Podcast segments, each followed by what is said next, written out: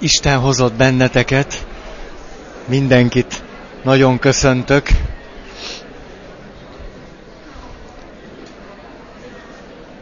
A mélypont ünnepéjénél tartottunk.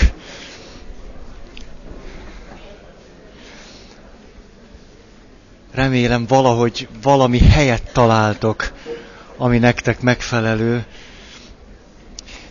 Tehát arról beszélünk, meg azon töprengünk, hogy hogyan volna lehetséges, hogy a kételyt, adott esetben egy nagyon súlyos kételyt, a hitünk megerősödésének állomásává tegyük. Hogy a kételj az ne a hit ellentéte legyen bennünk, hanem inkább annak a lehetősége, adott esetben elkerülhetetlen lehetősége, hogy a hitünk ne csak meglegyen, hanem minőségileg mélyüljön is. És ahogy erről beszélünk, eljutottunk oda, hogy ezt úgy is megfogalmazhatnánk, hogy hogyan lehetne a mélypontjainkat ünnepéjé tenni. Hadd olvassam el nektek Pilinszki Jánostól az idevágó szavakat, hát ha valaki nem ismeri, és akkor érdemes az ólak véres melegében kimer olvasni, és kimer a lemenő nap szálka mezejében, az ég dagája és a föld apája idején útra kelni akárhová. Kimer csukott szemmel megállani ama mélyponton, ott, ahol mindig akad egy utolsó legyintés, háztető, gyönyörű arc, vagy akár egyetlen kéz, fejbólintás, kézmozdulat. Ki tud nyugodt szívvel belesimulni az álomba, mely túlcsap a gyerekkor keservein, s a tengert marék vízként arcához emeli. Ez az, ahogy Pilinszki János látja ama mélypontot és azt a kételyt, amiben az embernek mégiscsak van cselekvési lehetősége. És a kételj nyomán fölfakadhat az a hit, amire éppen annyira vágyunk. Ez a hit természetesen, ahogy beszélek róla, nem föltétlen vallásos hitet jelent, hanem egyáltalán bizalmat az életben. Itt tartunk tehát, és rengeteg mondani valom volna.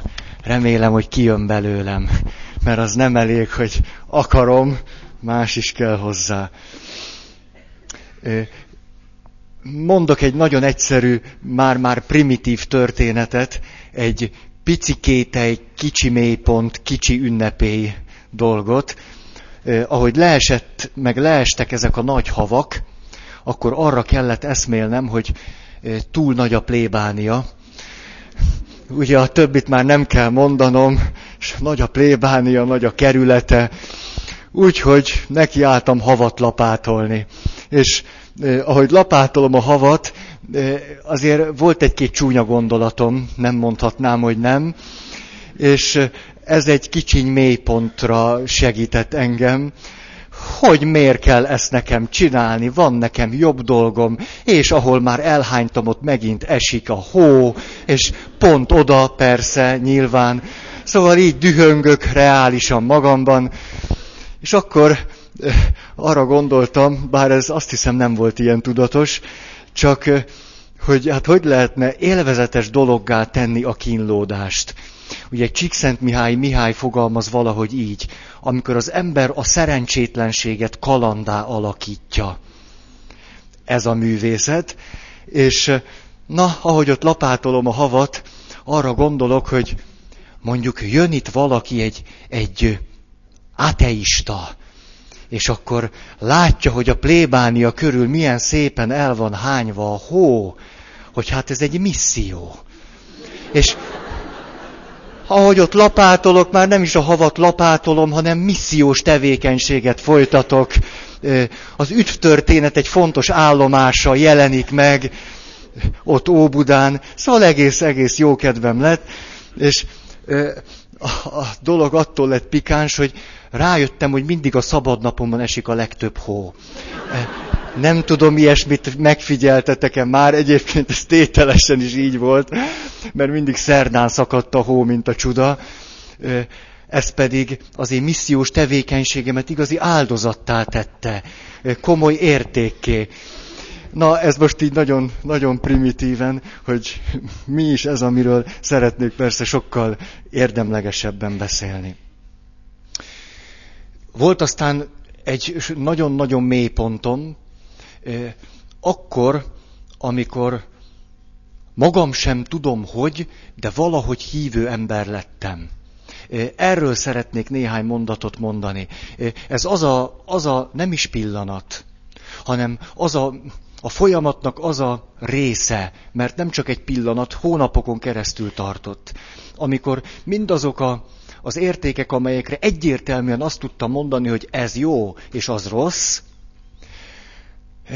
már nem voltak jók, és amire azt mondtam rossz, már azok nem voltak rosszak. És az új értékrendem, az pedig még csak a fejemben létezett. Ott sem tudtam pontosan, hogy amit ott jónak kellene gondolnom, az tényleg jó, ez meg tényleg rossz.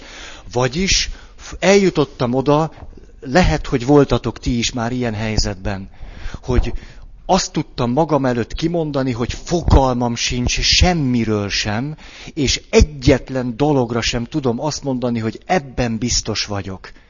Hát a jót meg a rosszat illetően pláne nem. De ez a legkisebb dolgoktól a legnagyobbakig így volt. Ez iszonyatosan megterhelő és lehetetlen helyzet. Mert így akkor azt éltem meg, hogy akkor, akkor a következő lépésemet hova tegyem. Semmiről semmit sem tudok biztosan. És világosan emlékszem, mentem le a metróban, metróba, és ott álltam a peronon. És ahogy ezen, ezen vívódtam magamba, hogy én semmiről semmit sem tudok. Fogalmam sincs. Akkor egyszer csak azt látom, hogy mellettem egy pár veszekszik egymással és vitatkoznak. Akkor elkezdtem őket figyelni.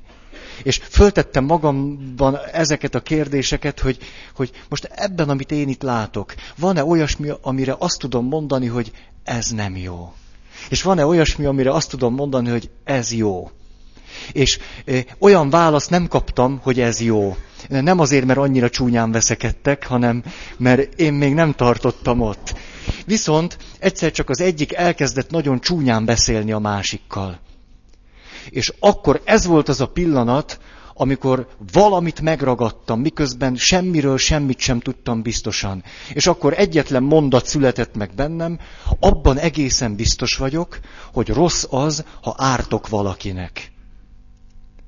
És akkor hetek és hónapok teltek úgy el, hogy ebbe a mondatba kapaszkodtam. Fogalmam sincs, hogy mit kell csinálni. Dunsztom sincs róla.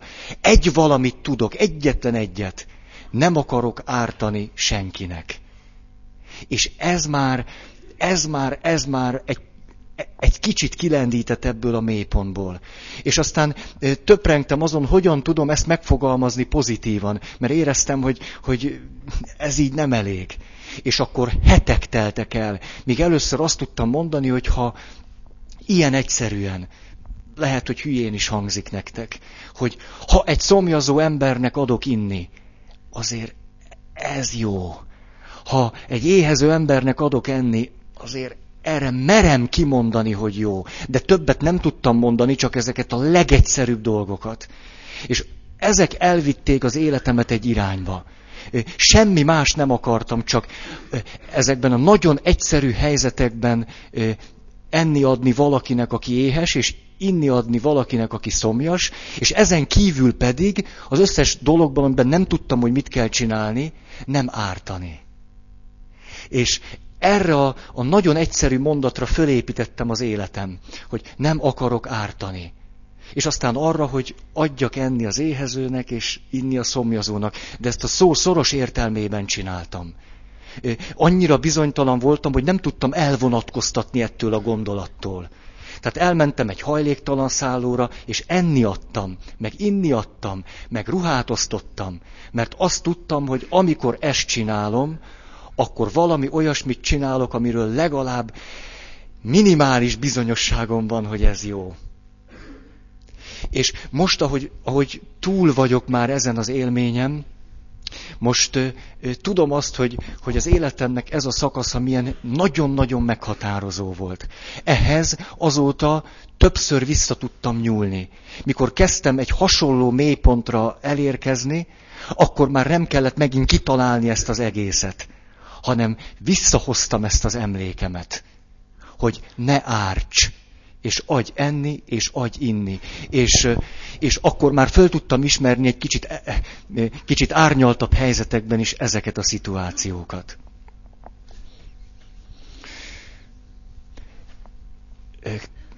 Interjúkat készítettek Olaszországban olyan emberekkel, akik végtag bénultságban szenvednek, kétoldali végtag bénultságban. Olyanokkal, akik egészségesen születtek, és valamilyen baleset vagy bármi más folytán ez bekövetkezett az életükben. És azt nézték, azt kutatták, hogy vajon milyen értékek mentén élnek. Mi az, ami számukra ebben a helyzetben örömet okoz, és mi az, ami nem. És kiderült az, a kutatók lepődtek meg a legjobban, hogy ezek az emberek, akik nagyon tehetetlen helyzetben vannak, arról számoltak be, hogy a balesetüknek a történését nem csak életük legrosszabb, hanem életük egyik legjobb eseményének is tartják.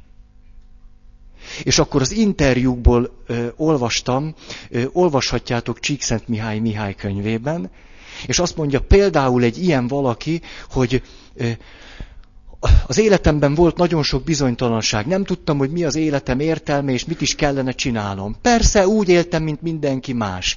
És amikor ez bekövetkezett, akkor kezdett kitisztulni a kép, hogy mit is kell csinálnom, hogy miért is érdemes élnem. És ezért számomra ez az esemény egyáltalán nem csak a legrosszabb, hanem tulajdonképpen ettől kezdve tudom pontosan megfogalmazni azt, hogy miért érdemes élnem. És ezért én nagyon sokat köszönhetek ettől az eseménytől. Azért akarom ezt nektek mondani, hogy ne úgy jöjjenek át a szavaim, hogy amiről beszélek, ez csak egy, egy belső önmagunk meggyőzése és önszuggeszió volna pusztán. Mert úgy tűnik, hogy jól leírható szempontok sorakoznak nagyon jól össze egy-egy ilyen mélyponton, amelyek a mi szubjektív dolgainktól függetlenül is lehetővé teszik, hogy egy ilyen helyzet a hitünk és az életünk megerősödéséhez vezessen. Erről fogok majd részletesen beszélni. Na most. Lénárt Ödön atyától, aki jelenleg az a pap, aki a legtöbbet ülte börtönben. Legtöbbet ült börtönben. 18 évet, egy-két hónap híján. És ő azt nyilatkozta, mikor megkérdezték, hogy életében mikor volt a legboldogabb, azt mondta a börtön évek alatt. Majd, hogy na majd elemezzük, hogy miért. Egy utolsó történetet engedjetek meg, de ezt fölolvasom, és utána belecsapok a részletezésbe. Dostoyevsky a Karamazov testvérekből való,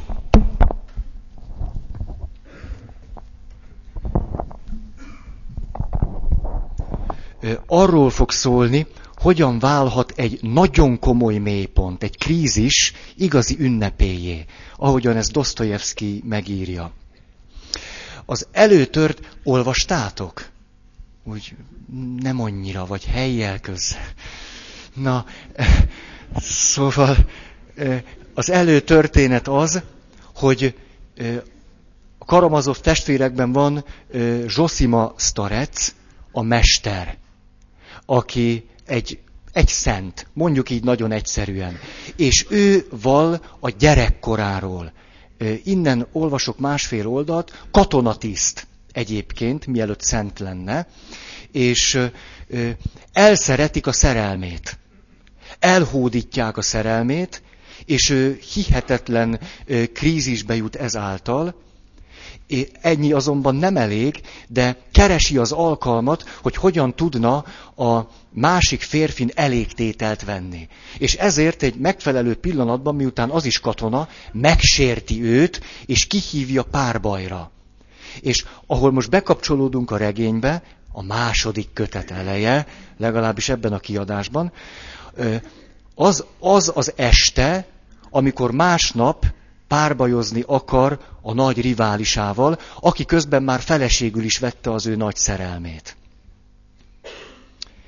Este, mikor otrombán dühöngve hazamentem, hirtelen megharagudtam tiszti szolgámra, Afanaszíra, és teljes erőmből kétszer úgy az arcába vágtam, hogy elborította a vér.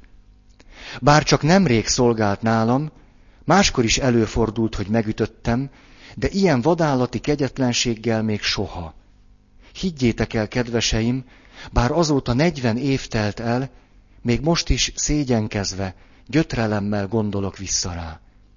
Lefeküdtem, aludtam vagy három órát, és amikor felébredtem, már pirkadt.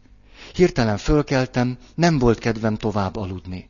Oda mentem az ablakhoz, a kertre nyílt, kinyitottam, és látom, hogy kél a nap, gyönyörű, enyhe idő van, rázendítenek a madarak. Mi ezt gondoltam? Mintha valami szégyenletes és aljas dolog bántaná a lelkem. Nem azért, mert vérontásra készülök. Nem állapítottam meg, bizonyára nem attól van. Nem azért, mert félek a haláltól, félek, hogy agyonlőnek. Nem, egyáltalán nem. Még csak nem is ez az oka. És akkor hirtelen ráébredtem, mi a baj az, hogy este megvertem Afanaszét. Hirtelen megelevenedett, szinte újra lejátszódott az egész. Ott állt előttem, én meg teljes erőmből egyenest az arcába csapok. Ő meg a kezét a nadrágja varrásán, a fejét egyenesen tartja, a szemét kidülleszti, mintha vigyázban állna, minden ütésemre megremeg, de még fel sem meri emelni a kezét, hogy eltakarja az arcát idáig tud jutni az ember, az ember ütver egy másik embert. Micsoda gasság! Mintha hegyes tűvel keresztül szúrták volna a lelkem. Úgy állok ott kábán, a napocska meg ragyog, a kis levelek csillogva örvendeznek, a maga, madárkák pedig magasztalják Istent. Eltakartam az arcomat, mind a két tenyeremmel lerogytam az ágyra, és zokogásra fakadtam. Ekkor eszembe jutott Márkel a bátyám, és azok a szavai, amelyeket halála előtt a cselédeknek mondott. Kedveseim, drágáim, miért szolgáltok? Miért szerettek engem? Hát megérdemlem én azt, hogy szolgáljatok? Hát megérdemlem én? Villant hirtelen az eszembe.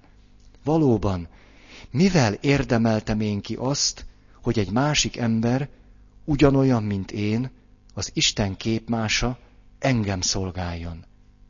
Életemben akkor nyilalt az agyamba először ez a kérdés. Édesanyám, drága vérem, valóban mindenki bűnös mindenkivel szemben és mindenkiért. Csak ezt nem tudják az emberek, mert ha tudnák, mindjárt paradicsom lenne itt.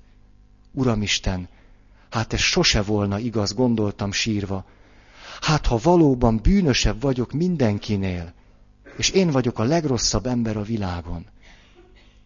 És akkor teljes fényében hirtelen föltárult előttem a teljes igazság. Mire is készülök én? Egy embert készülök megölni. Egy nemes lelkű, jó és okos embert, aki semmit se vétett ellenem. A hitvesét pedig ezzel ölökre megfosztom boldogságától agyongyötröm és tönkreteszem. Így feküdtem az ágyon, arcomat a párnába fúrva, és észre se vettem az idő múlását. Egyszer csak jön értem a bajtársam a főhadnagy a pisztolyokkal. No lám mondja, nagyon jó, hogy már fölkeltél, ideje indulnunk. Erre teljesen zavarba estem. Ide-oda kapkodtam, aztán mégis kimentünk, hogy beszálljunk a kocsiba. Várj itt egy kicsit, mondtam neki. egy pillanatra beszaladok, ott felejtettem a pénztárcám.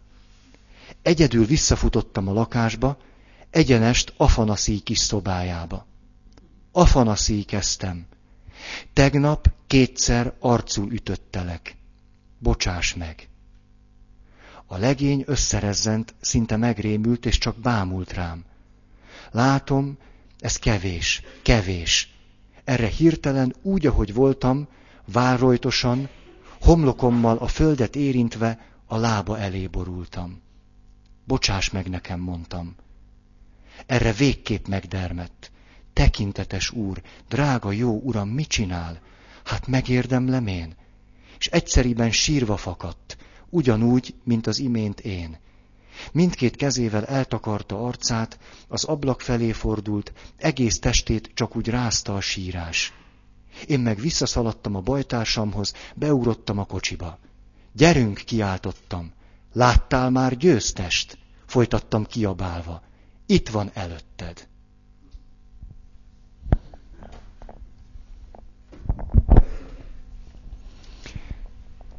Ez a,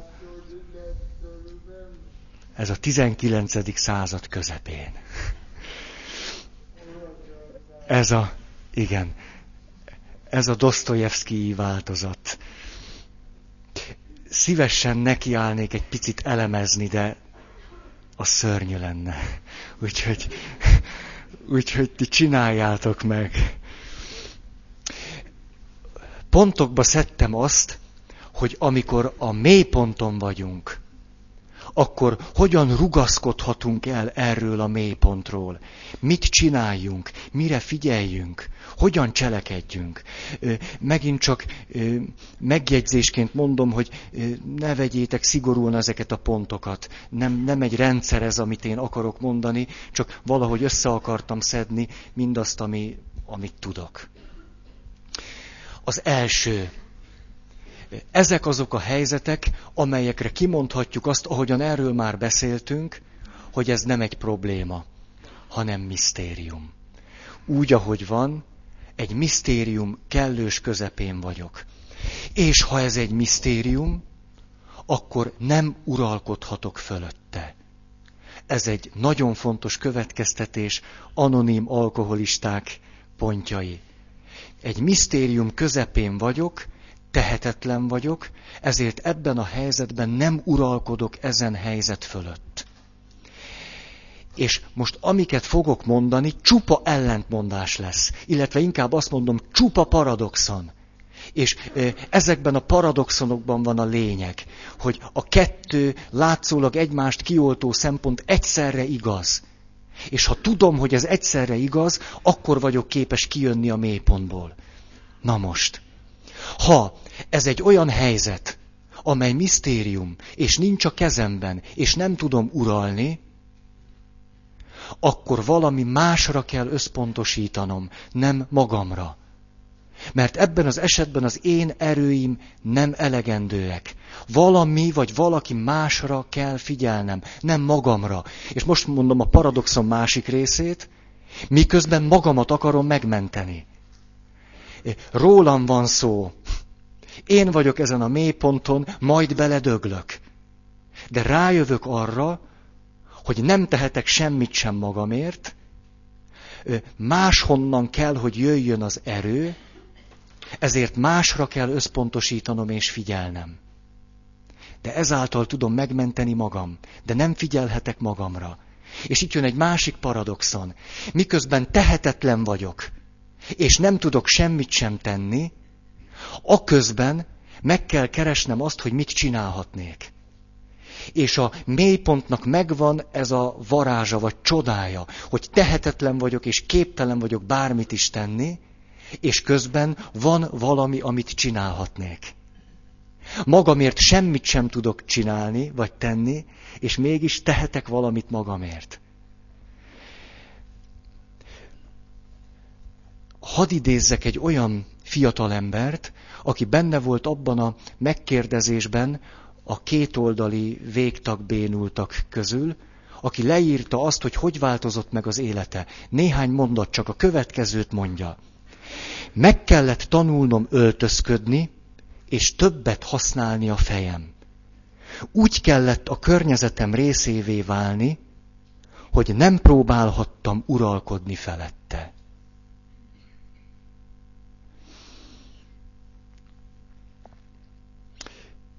Vagyis a mélyponton átéljük azt, hogy nem uralkodhatunk a környezetünk felett, de egyáltalán, mert semmi erőnk nincs hozzá. Látszólag azonban akkor tudnánk kijönni, ha csak egy picit is tudnánk az helyzet fölött uralkodni, de nem tudunk. És ekkor jön az a trükk, hogy a figyelmünket nem magunkra, hanem másra kell összpontosítani. Mert ha az ember a figyelmét másra összpontosítja és nem magára, ezzel a következő fog történni. Egyszer csak részévé válok annak a környezetnek, egy dinamikus viszonyba kerülök azzal a világgal, ami fölött egyáltalán nem tudok uralmat gyakorolni. És miközben én a figyelmemmel a világ felé fordulok, és eközben megteremtem a kapcsolatot köztem meg a világ között. Ez valami, valami harmóniát fog jelenteni, valami kapcsolat fog kialakulni. És ebben a pillanatban létrejön egy csatorna köztem meg a világ között. Ez lehet egy ember, lehet egy tárgy, lehet a madár, lehet a nap, bármi lehet. És ez az a pillanat, amikor valahonnan erő áramlik belém. Ez nem az én erőm. Azáltal jön belém az erő, hogy másra tudtam figyelni, de a figyelmem révén már is kapcsolatba kerültem valamivel, vagy valakivel. És ez az erő átjár engem. Ezért ez az erő bizonyos szempontból kívülről van, bizonyos szempontból azonban belülről. Ezáltal a kapcsolat fölvétel által. Most itt szeretnék megállni, és elmondani azt a kört, amit azt hiszem én is bejártam, meg úgy tűnik nekem, hogy a ma embere szinte akarva, akaratlanul be, bejárja. Ez az, amikor el, elkezdünk egy én központú, önközpontú életet élni. Szeretném ennek a, a jellemzőit fölvázolni, hogy hogyan áll össze ez a rendszer. Kimondva, kimondatlanul, azt gondolom, hogy semmi más nem biztos ebben a világban, mint az, hogy én. Egy én központú életet élek, ami a következőt jelenti. Tulajdonképpen szinte minden bizonytalan, egy valami biztos, hogy itt vagyok, és mondjuk valami olyasmi, hogy legalább boldog akarok lenni. Legalább, legalább legyen velem valami. És ez az, amikor eltűnik ugye az a mérce, hogy Isten törvénye. Nincs ilyen mérce. Nem mérem magamat már semmihez és senkihez. Én vagyok a mérce. Ez az, ha valaki én központú életet él, ő a mérce. Na már most, ha én vagyok a mérce, akkor ez azt jelenti, hogy magam előtt is bizonyítanom kell azt, hogy én egy jó mérce vagyok. Hát azért, ha egy kicsit józan vagyok, kicsit normális, akkor belátom magamról azt, hogy nem mindig vagyok tökéletes. Ezért aztán ha én vagyok a mérce, és így élek, és mindent magamhoz viszonyítok, minden értem van, minden velem kapcsolatban nyerim el az értékét, meg az értelmét, akkor nekem kimondva, kimondatlanul tökéletesnek kell lennem. Muszáj. Egyszerűen muszáj, különben olyan ordító ellentmondásba kerülök, nem lehetek többé a mérce. Ez mihez vezet? Egy maximalizmushoz ha tökéletesnek kell lennem, akkor olyan elvárásokat állítok magam elé, amelyeknek nem tudok megfelelni. De természetesen ezeket az elvárásokat a környezetem felé is állítom. Ezért az emberi kapcsolataim meg fognak rendülni. Mert a maximalizmusomban olyasmit kérek számon másokon, amit ők nem tudnak teljesíteni. Lehetetlen. És ha éppen rossz kedvem van, akkor mindig lesz mire hivatkoznom, mibe belekötni. Mindig fogok bennetek találni valamit, amiért belétek rughatok. Mindig. És emiatt a kapcsolataim meg fognak rendülni, és nem jön az erő. Ha magam felé nézek, ha be kellene ismernem azt, hogy nem lehetek az életem mércéje, akkor ezzel ezt az egész dolgot meg kéne változtatni, de ehhez még nincs erőm, mert még nem vagyok elég mélyen. Ezért elkezdek hazudozni. Muszáj, hogy hazudjak magamnak, meg muszáj, hogy hazudjak neked. Egyszerűen muszáj. Mert tökéletes nem tudok lenni, akkor el kell fednem azt, hogy nem vagyok tökéletes. Áltatnom kell magam és becsapni magamat, meg persze téged is, ha csak lehet. Vagy ha olyan helyzetbe kerülnék, ahol kiderülne, hogy nem vagyok tökéletes, abból kimenekülök. Ezért föl fogom bontani a kapcsolataimat. Azokat a kapcsolatokat, amelyekre igazán vágyom. Mert végre valaki szeret engem, végre valaki, hogy nagyjából elfogadott. Igen ám, de hogy közel kerültünk egymáshoz, kiderülnek a gyengéim. De ezt levelem rajtad. Így aztán az ember mihez tud fordulni? Elkezdi keresni a pillanatnak az élvezeteit, mert az legalább biztos. Megpróbálunk ezekbe kapaszkodni. És ezek semmi másra nem jók, ahogy erről beszéltünk, mint hogy az életünk stagnálni tud általuk. Ugye az öröm elmélyíti az életet, gazdagítja a személyiséget. Az élvezet azonban nem. Az élvezet csak a meglépő, meglévő erőkkel tud gazdálkodni. Azok között tud valami pici harmóniát teremteni. Az ember pedig így kezd fogyni, fogyni, fogyni, fogyni, fogyni.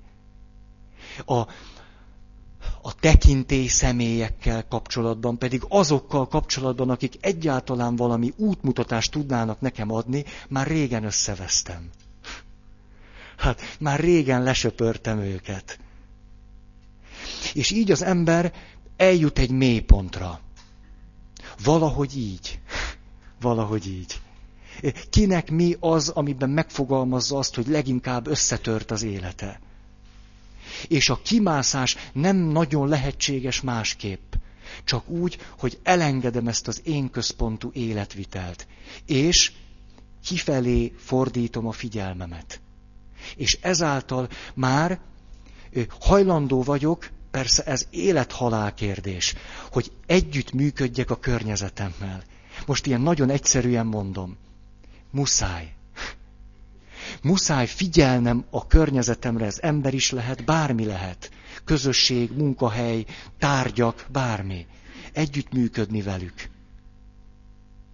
És ahogy megszületik ez, akkor kezdenek áramlani megint az erők. És ez az, amit Jézus úgy fogalmazott meg, hogy aki meg akarja menteni magát, elveszíti.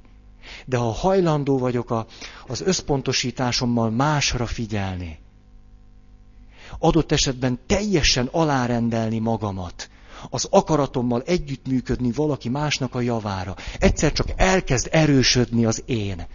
Ténylegesen ez történik. Tehát az a valaki, aki a napját arra szánja, hogy más embereknek az életét szolgálja, és önmaga még csak eszébe sem jut, az ilyen ember hihetetlen erőssé válik.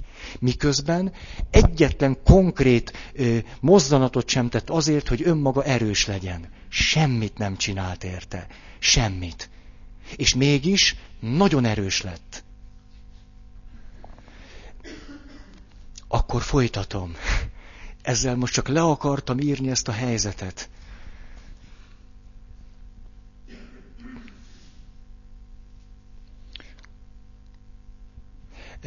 Egy újabb paradoxon szeretnék mondani. Ahogy itt a mélyponton vagyok, akkor fontos, hogy kijelentsem, hogy megszülessen ez a tudatos döntés bennem, hogy képes vagyok kikerülni ebből a helyzetből.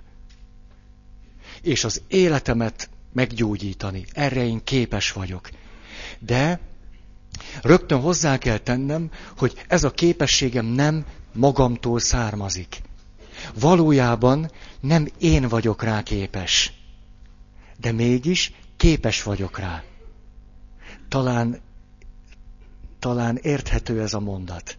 Nem én vagyok rá képes, de képes vagyok rá. Ezt a kettőt egyszerre fontos, hogy lássuk, mert itt megint el lehet csúszni. Nem elég csak ar- arról beszélni, ezt nagyon sokszor hallottam, hogy, hogy valaki 25 éve ül a, a mi az a kútnak a mélyén. És azt mondja, hogy most ö, 627 ezredszer átadtam az életemet Istennek. Én már tehetetlen vagyok, rajtam csak Isten segíthet. Ez tévedés. Egyoldalú. És ő nem csinál semmit. Ugye a hány éve beteg ember? 26 éve beteg ember. Hogy ott a Betesda fürdőnél. Akarsz meggyógyulni? kérdezi tőle Jézus. Jaj, uram, nincs, aki nekem segítsen. Én tehetetlen vagyok. Ameddig nem jön, és valaki nem segít rajtam, semmit sem tehetek. 26 éve beteg. De nem csak azért, mert nem gyógyulhat meg, hanem mert azt gondolja, hogy azért, mert tehetetlen, nem csinálhat semmit. Ugye ez ugyanaz, azért, mert valami ingyen van, az nem biztos, hogy ingyen adják. Azért, mert tehetetlen vagyok, még tehetek valamit.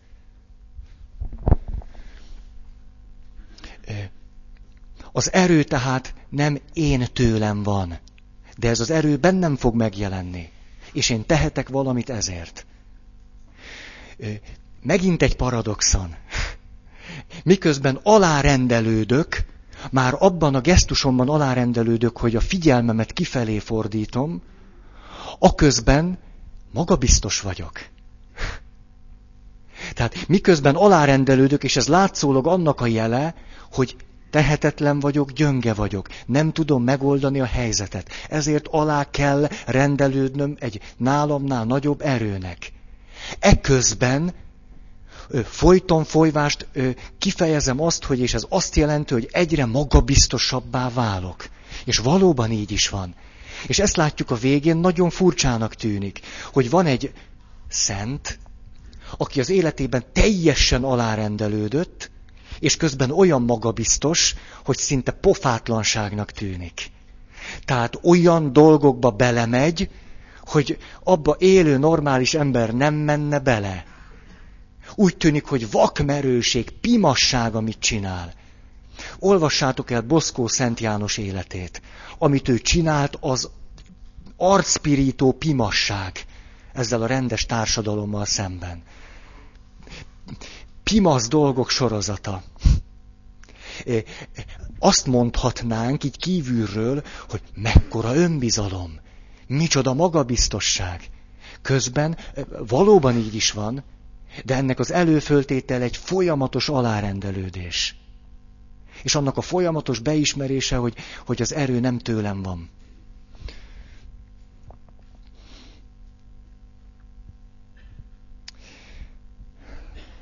És itt jön egy nagyon fontos dolog, amit szeretnék igen bőségesen kifejteni. Amikor itt a mélyponton vagyok, és keresem az életem értelmét. Ez a mélypont nem biztos, hogy nagyon, nagyon mélypont, egy kisebb mélypont is lehet. Akkor fontos, hogy meg tudjam fogalmazni magamnak azt, hogy mi a célom. Ezzel kapcsolatban, hogy hogyan tudunk örömteli életet élni, már sokat beszéltem. De nem mentem bele nagyon abba, hogy mit is jelent az, hogy célot kitűzni de most belemegyek, mert ez nagyon jelentős dolog. Tehát ki kell tűznöm valamilyen olyan célt, ami ebben a pillanatban is számomra megvalósítható. Abból a fölismerésből, hogy nem akarok ártani, ebből gyártok egy célt magamnak. Ez azt jelenti, hogy én ezt pontosan ugyanígy csináltam, bár fogalmam sem volt, hogy ezt csinálom. A, a halálveszély az ember sok mindenre megtanítja. Ott, lát, ott látom veszekedni ezt a párt, és azt gondoltam számomra, ez nem, egy, nem pusztán egy elvi kijelentés volt, amit mondjuk Buddha tanításából vettem, hogy ne árts, hanem ne árts, ez azt jelenti, hogy amikor valakivel beszélgetek, akkor azt a mondatot, hogy te barom, nem fogom kiejteni a számon. Ez ezt jelenti, és ez egy nagyon határozott és konkrét cél, amiért lehet cselekedni. És utána már csak figyelnem kell a környezetemet, a, a párbeszédeket, és megfigyelni azokat a mondatokat, amelyeket nem fogok kimondani. És utána már csak erre kell figyelnem. És miközben erre figyelek, egyszer csak kezdek megerősödni.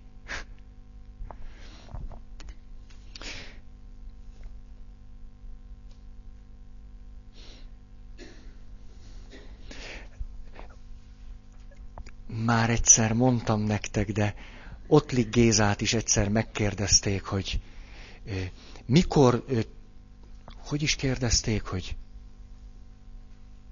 azt hiszem a boldogságról kérdezték. Mikor volt életében a legboldogabb? És akkor azt mondja, akkor voltam a legboldogabb, mikor háború volt.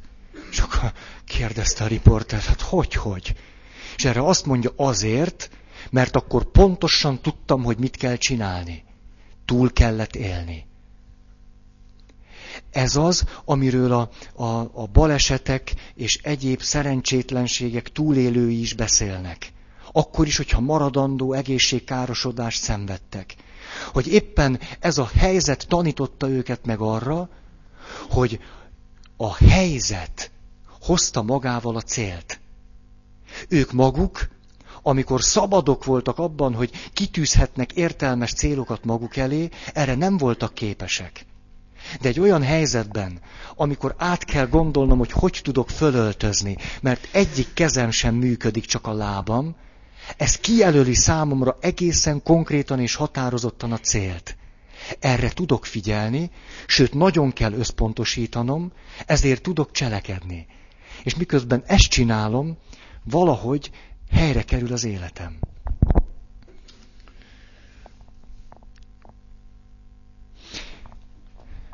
Itt megint egy paradoxon. Amikor még viszonylag jól vagyunk, azt kinézem belőletek, hogy szoktatok ilyen állapotban lenni, akkor ugye ki tudunk tűzni célokat magunk elé. Mondok egy ilyen klasszikus célt, bár ez nem mindenkire lesz érvényes már. Mondjuk, hogy meg szeretném találni az igazit. Jaj, ez egy jó cél. És a, a Na hát, beveted magad. Ezért szerintem a, az ifjúkor viszonylag könnyen telik, mert ez a cél nagyjából meghatároz bennünket. Na, meg kell találni az igazit, ugye ez, ebből egy csomó ilyen konkrét valami származik. Ugye itt is jól lehet látni, hogy ha valaki ezt egy, egy általános szinten mondogatja csak magában, nem sokra jut. Ezt le kell bontani konkrétumokká, és na, ez elég jó életfeladatot ad, egészen addig, ameddig az oltár előtt ki nem mondjuk azt, hogy akarom, meg akarom, és amikor a két ember ezt kimondja, akarom meg, akarom, na itt kezdődnek a bajok. Azért, mert látszólag, bizonyos szempontból persze így is van, ez a kedves ifjú pár révbe jutott. Céljukat elérték. Hoppá, hoppá. Céljukat elérték, és nem biztos, hogy kitűznek egy új célt maguk elé. Ez így primitíven hangozhat, de tulajdonképpen azt a célt, hogy én megtaláltam az igazit, miután kimondtam, hogy akarom meg akarom, nem kell megváltoztatni, hanem továbbra is úgy kellene élni, hogy amikor a másikra nézek, azt látom, hogy ő az igazi.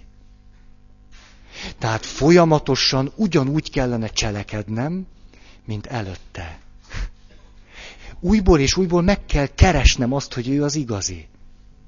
És úgy is kell csinálnom.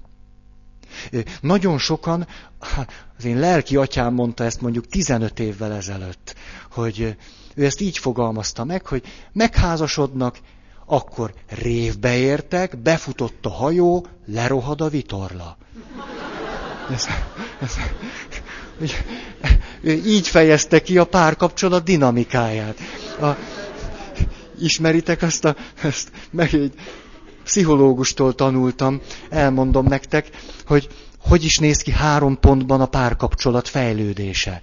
A, mondtam ezt nektek, hú, ki, kiáltsatok, ha mondtam, hogy az els, Az első pont. Házasságkötés előtt a férfi beszél, és a nő hallgatja. Házasságkötés után a nő beszél, és a férfi hallgatja. Öt év múlva a nő is, meg a férfi is beszél, és a szomszédok hallgatják.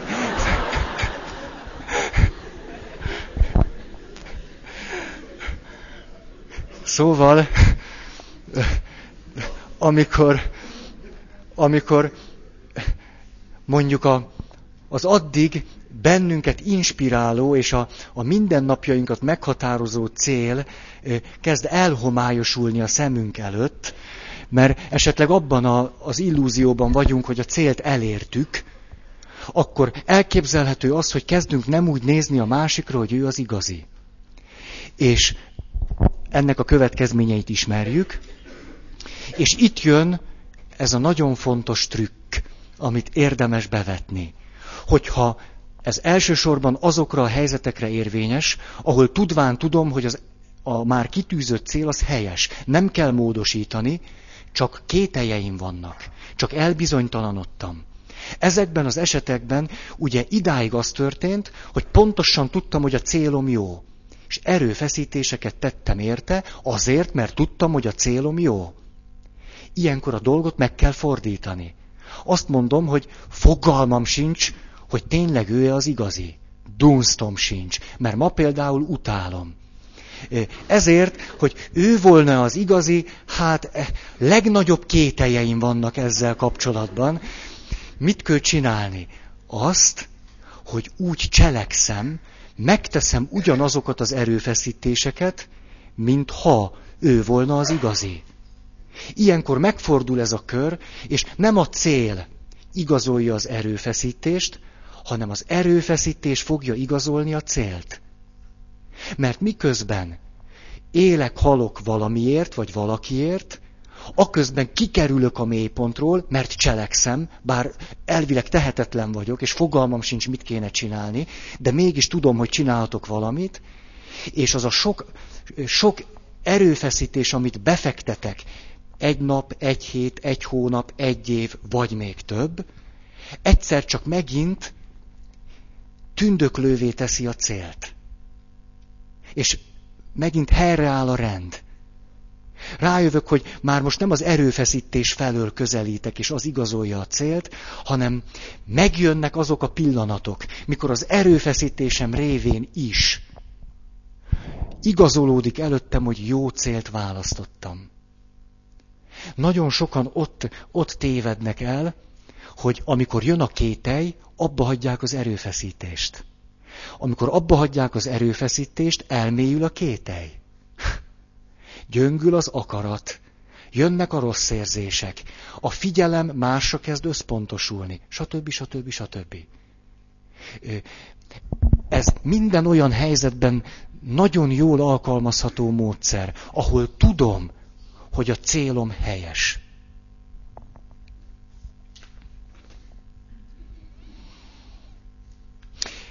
valaki, lehet, hogy itt ül, nem tudom, mert nem látom. Egyszer beszélgettünk egy ilyen dologról, és akkor a, a következőt mondja. Aha, értem már, Feri. Akkor ez azt jelenti, hogy néha a gombhoz varrom a kabátot. Azt jelenti.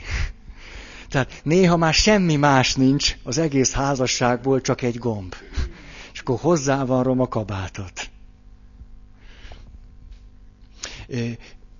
ugye Zorba a görög, ott pedig ez úgy fogalmazódik meg, hogy táncolni kell, a zene majd csak megjön valahonnan. Ha az ember kitartóan táncol, előbb-utóbb hallja a zenét.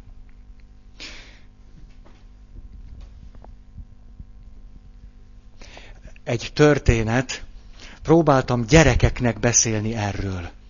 Sosem lehet elég korán kezdeni. Már egy kisgyerek is lehet krízisben, ez nagyon izgalmas, és én segítek neki. Na, úgyhogy az történt, hogy beszélgetek velük, és abban a kérdésben próbálom őket az igazság fényére vezetni, hogy azt kérdeztem meg tőlük, hogy szerintetek mikor tudtok a leggyorsabban futni? Mi kell ahhoz, hogy ebben a pillanatban, hogy most vagytok, a leggyorsabban fussatok? És akkor a köve, kisrác jelentkezik, a következőt mondja. Hát szerintem a legjobb módszer az, hogy előbb kell indulni, mint a többiek. A, ak- akkor, akkor én leszek a leggyorsabb. Mondod, de ne, ne, ne, ne, nem pont ezt kérdeztem. Szóval nem, nem, tehát egyedül vagy. Tehát így ez egy ilyen egy, egy, egy személyes móka. És akkor nagyon gyorsan kitalálták, hogy hát a következőt mondták, az egyik azt mondja, hogy hát szerintem én akkor tudnék a leggyorsabban futni, ha üldözne az oroszlán. Á, igen, igen, én is valami ilyesmire gondoltam. Ha ezt elvontan fogalmazzuk meg, minél tisztább a cél, annál gyorsabban tudunk futni.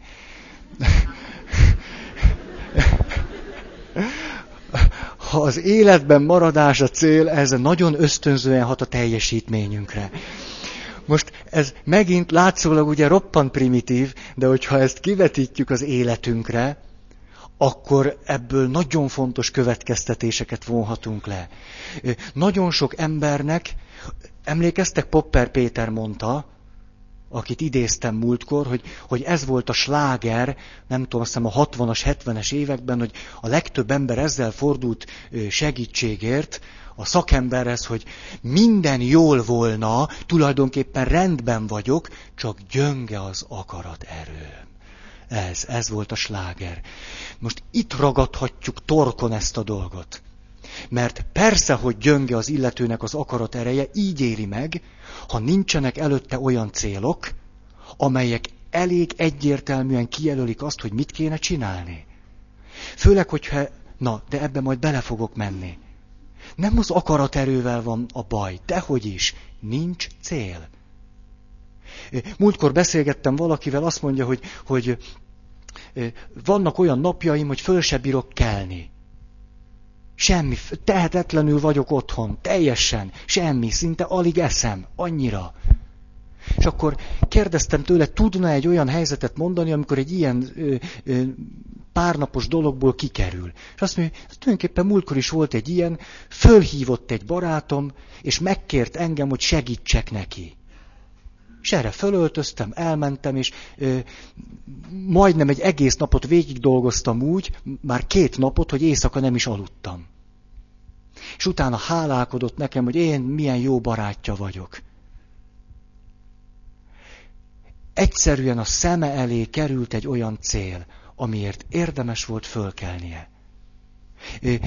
Azt elég lehetetlen dolognak tartom, hogy, hogy fekszem az ágyamban, és azt mondom, hogy muszáj föl kell, akar, szóval ne, ne. Olyan jókat hallottam valakitől, olyan jókat mondott, hogy ő mit szokott csinálni, zseniális dolgokat, tűz ki egyszerű célokat. Ugye valaki azt mondta, most nem is ő mondta, ezt egy másik valaki mondta, ne, ti is ilyen nehezen keltek föl? azt mondta, hogy én például azt csinálom, hogy olyan messze rakom a vekkerórát magamtól, hogy ne érjem el. Ne nézzük le az illetőt, nagy az ő bölcsessége. Nagyon nagy. Nagyon. És nem elég olyan vekkerórát tartani, ami csak ilyen, tudjátok, ilyen lágy zenét kapcsol be. Dehogy is, hogy meg kell tőle zavarodni, olyan kell.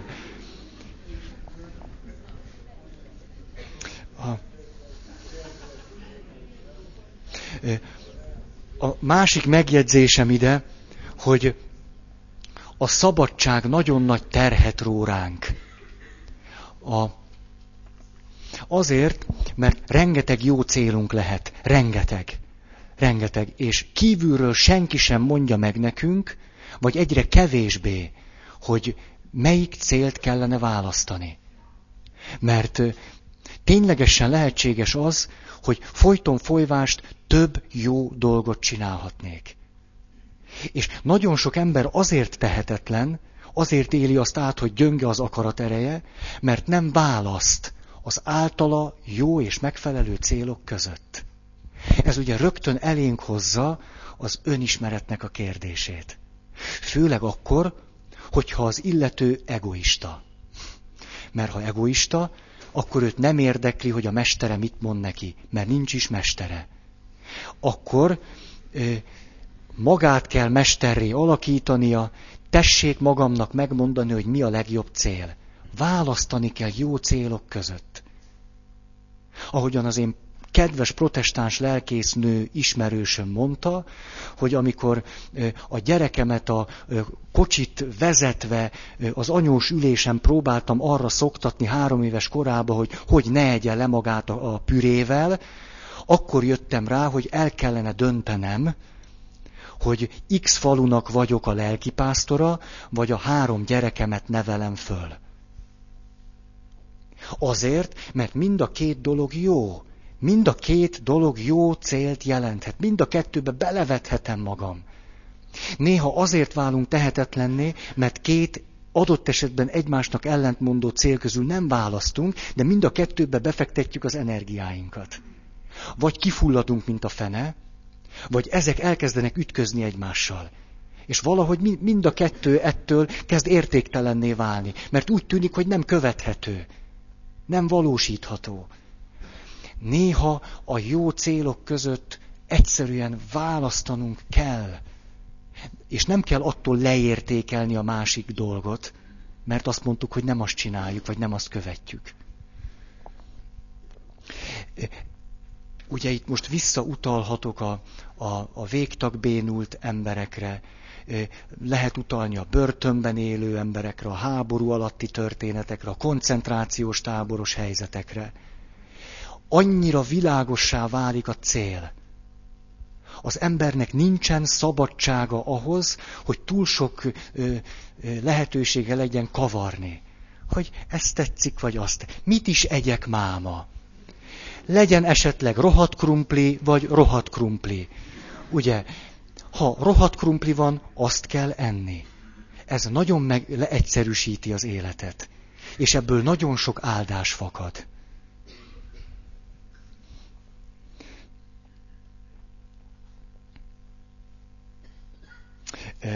Itt egy másik dolog, a vasárnapi neurózis, amit szoktam nektek emlegetni jövök a, a kocsival, vezetek, hát ez logikus így, igen. És hát ez egy ilyen pici mélypont volt most a, a na jó, és, és akkor hallom azt, amit egyébként rengetegszer hallok, szinte akármelyik rádiót hallgatom, hogy ked van, azt hallom. Ma még csak ked van, de föl a fejjel, nem sokára szerda lesz, az már a hét közepe, ha ö, szombathoz viszonyítunk, még inkább ha péntek délutánhoz. Ha pedig már nem sokára hét közepe van, mindjárt itt a hétvége. És akkor ránk virad az áldott szabadság, amikor nem kell dolgozni. Na hát, ezzel a jó üzenettel ö, hallgassuk meg, mondjuk, Zárai Vámosi... Na. Na ez az a pillanat, mikor eltekerek, de nem ezért, nem a, a zárai vámosit még meghallgatnám, de ez a szöveg, ez, ez egy hülyeség. Ez hülyeség. Azért, mert az élet ezt nem igazolja. És mégis azt gondoljuk, hogy, hogy azt gondoljuk, hogy amikor ránk virrad a szombat meg a vasárnap, Jaj, de marha jó lesz, és akkor sokkal boldogabbak leszünk, örömteli. Mm. És így van? Dehogy van így. Ilyenkor van időd összeveszni a másikkal, vagy fogalmat sincs, hogy mit kéne csinálnod. Akkor, ha valamit csinálni akarsz, a feleséget pont mást akar csinálni. Ezen összevesztek, mert mind a kettőtöknek csak ez az egy hétvégéje van ezen a héten. Szörnyű azt éritek meg, hogy a legelemibb céljaitokat brutális módon akadályozza az az ember, aki azért van, hogy téged szeressen. Szóval az élet a legszörnyűbb hétvégente, valamint karácsony napjaiban. Akkor ez a tűrhetetlen. Most ezt azért mondom így, átélem a szerdánként, ugye áldott szerda, meg az úr neve, ez a két áldott dolog, és a, hogy Fekszem az ágyikomban szerda délelőtt, nincs semmi dolgom. Milyen szép az élet.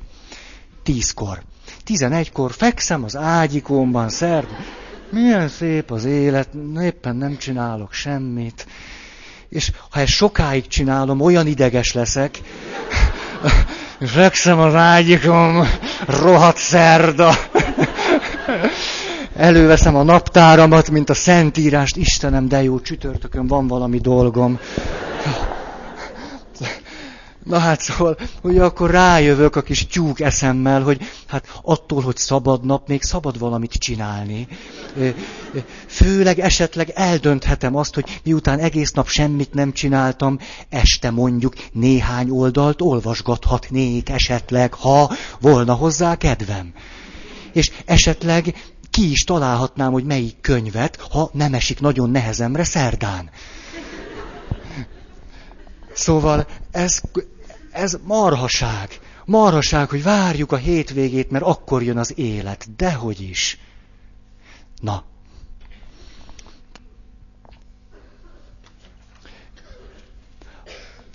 Ugye nem is mondtam pontokat teljesen elvesztettem a fonalat, csak úgy beszéltem bele a világba.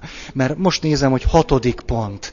Ez, most ne, ne, nem tudom, ilyen, szörnyű helyzetbe sodortalak benneteket. Ígérem, nem kérem vissza, hogy mondja első pont, második, semmi. Mert a hatodik pont az az, hogy ha már fölismerted a célod, akkor cselekedj úgy ugye megint elég primitíven hangzik, de annál reálisabb viszont. Vasárnap néhány héttel ezelőtt jutottam erre a következtetésre, hogy milyen érdekes, nagyon sokan vannak, akik szeretnének üdvözülni. Ez nem egy rossz cél egyébként. Vannak olyanok, akik egészségesek szeretnének lenni. Aztán vannak olyanok, akik vágyva vágynak arra, hogy boldogok legyenek. Ismertek ilyen embereket? Egy pár, pár ilyen van. És miközben ő vágyva vágyik erre, ezt nagyon szeretné, így volna jó. A közben, ha megkérdeznénk tőle, hogy és ezt akarod-e, akkor kiderülne az, hogy nem. Mert hogy ő ezt akarja-e vagy nem, ennek van egy biztos jele hogy csinál érte valamit. Ha én akarok valamit, azért csinálok valamit. Ú, de ciki. Már azt, hogy ilyeneket beszélek. Ez annyira primitív, hogy, hogy engem szíven ütött. Mert rájöttem arra, hogy, hogy nagyon sokszor van az, hogy valaki úgy éli le az életét, hogy ő bizony nagyon szeretne üdvözülni, csak éppen nem akar üdvözülni. Mert gyakorlatban érte nem tesz semmit. Vagy amikor kellene érte csinálni valamit, akkor nem csinál érte semmit. Ezért az illetőt azzal kellene szembesíteni, legjobb volna magát szembesíteni vele, hogy ő tulajdonképpen nagyon-nagyon szeretne üdvözülni, csak éppen nem akar. Marha hülyé hangzik, ugye? Hogy nagyon-nagyon szeretnék egészséges lenni, de akarni nem akarom, mert nem csinálok érte semmit. Boldogság, béke, stb. Jaj, hát békét azt meg nagyon szeretnénk. Csak nem csinálunk érte semmit. A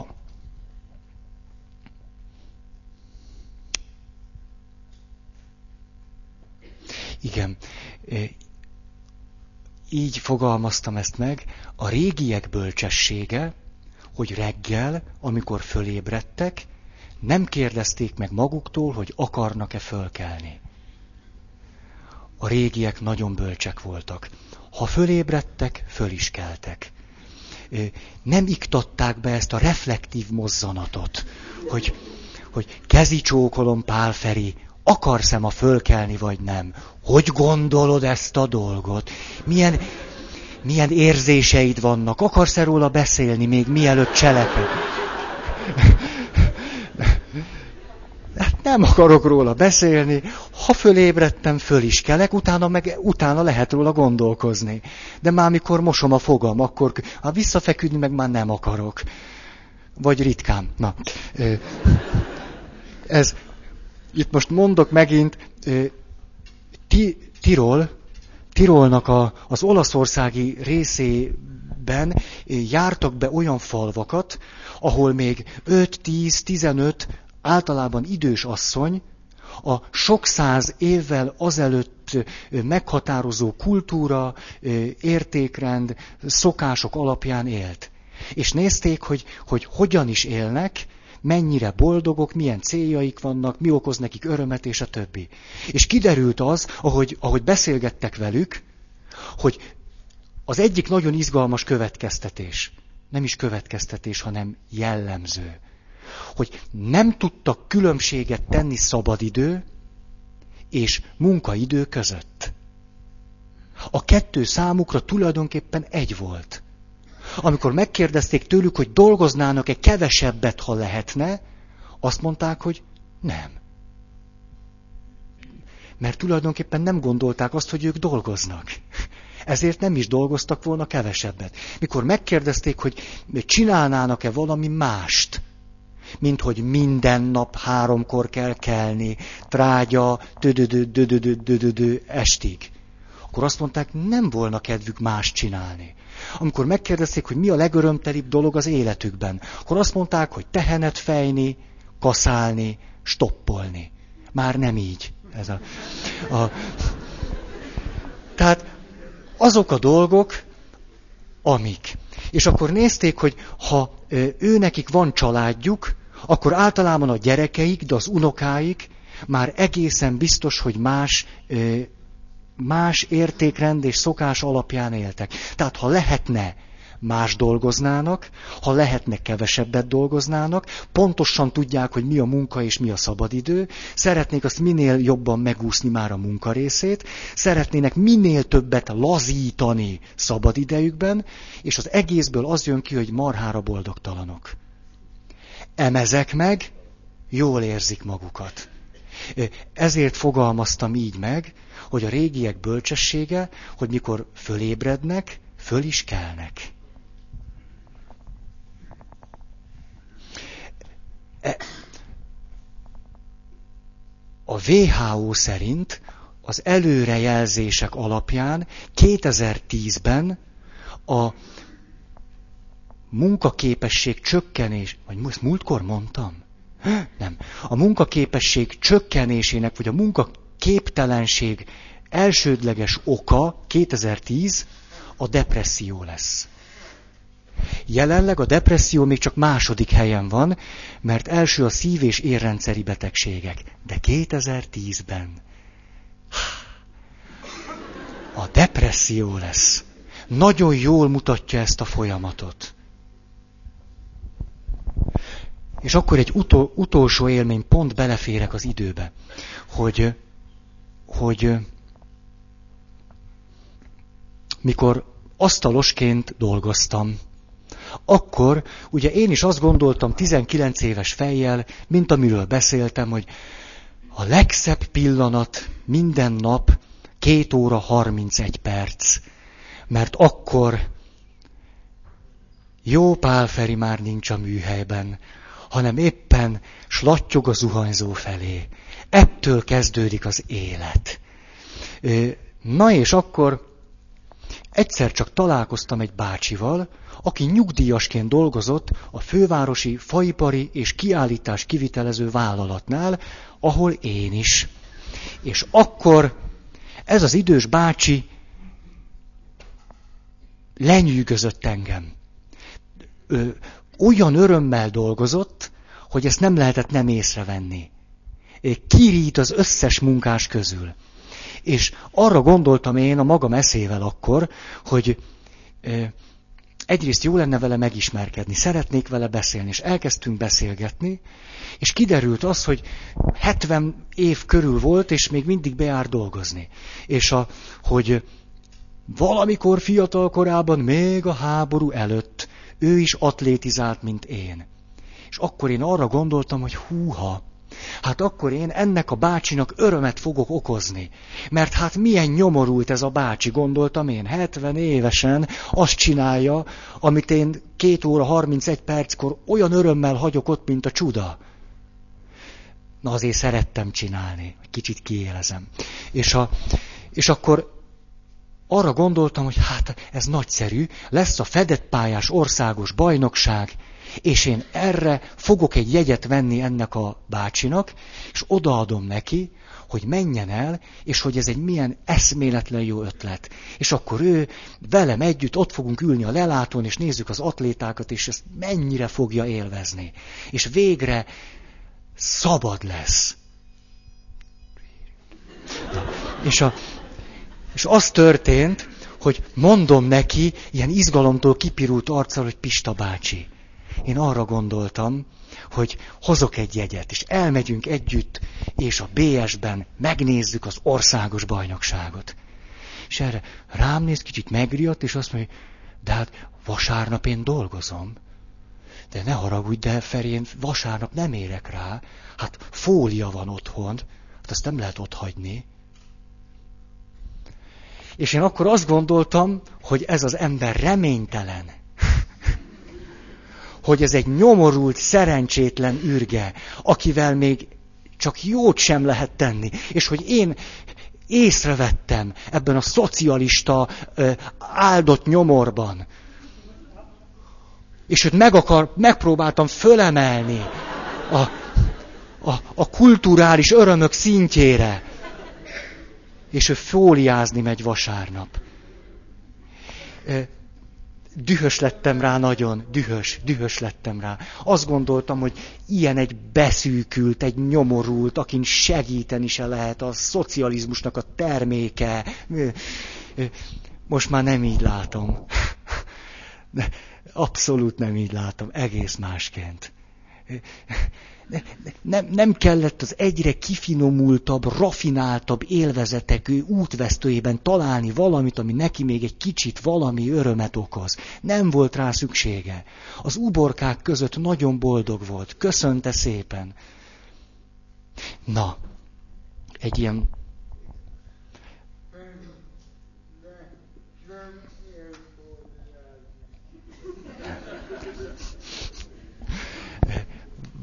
Köszönöm szépen a figyelmeteket. Van-e valakinek hirdetni valója?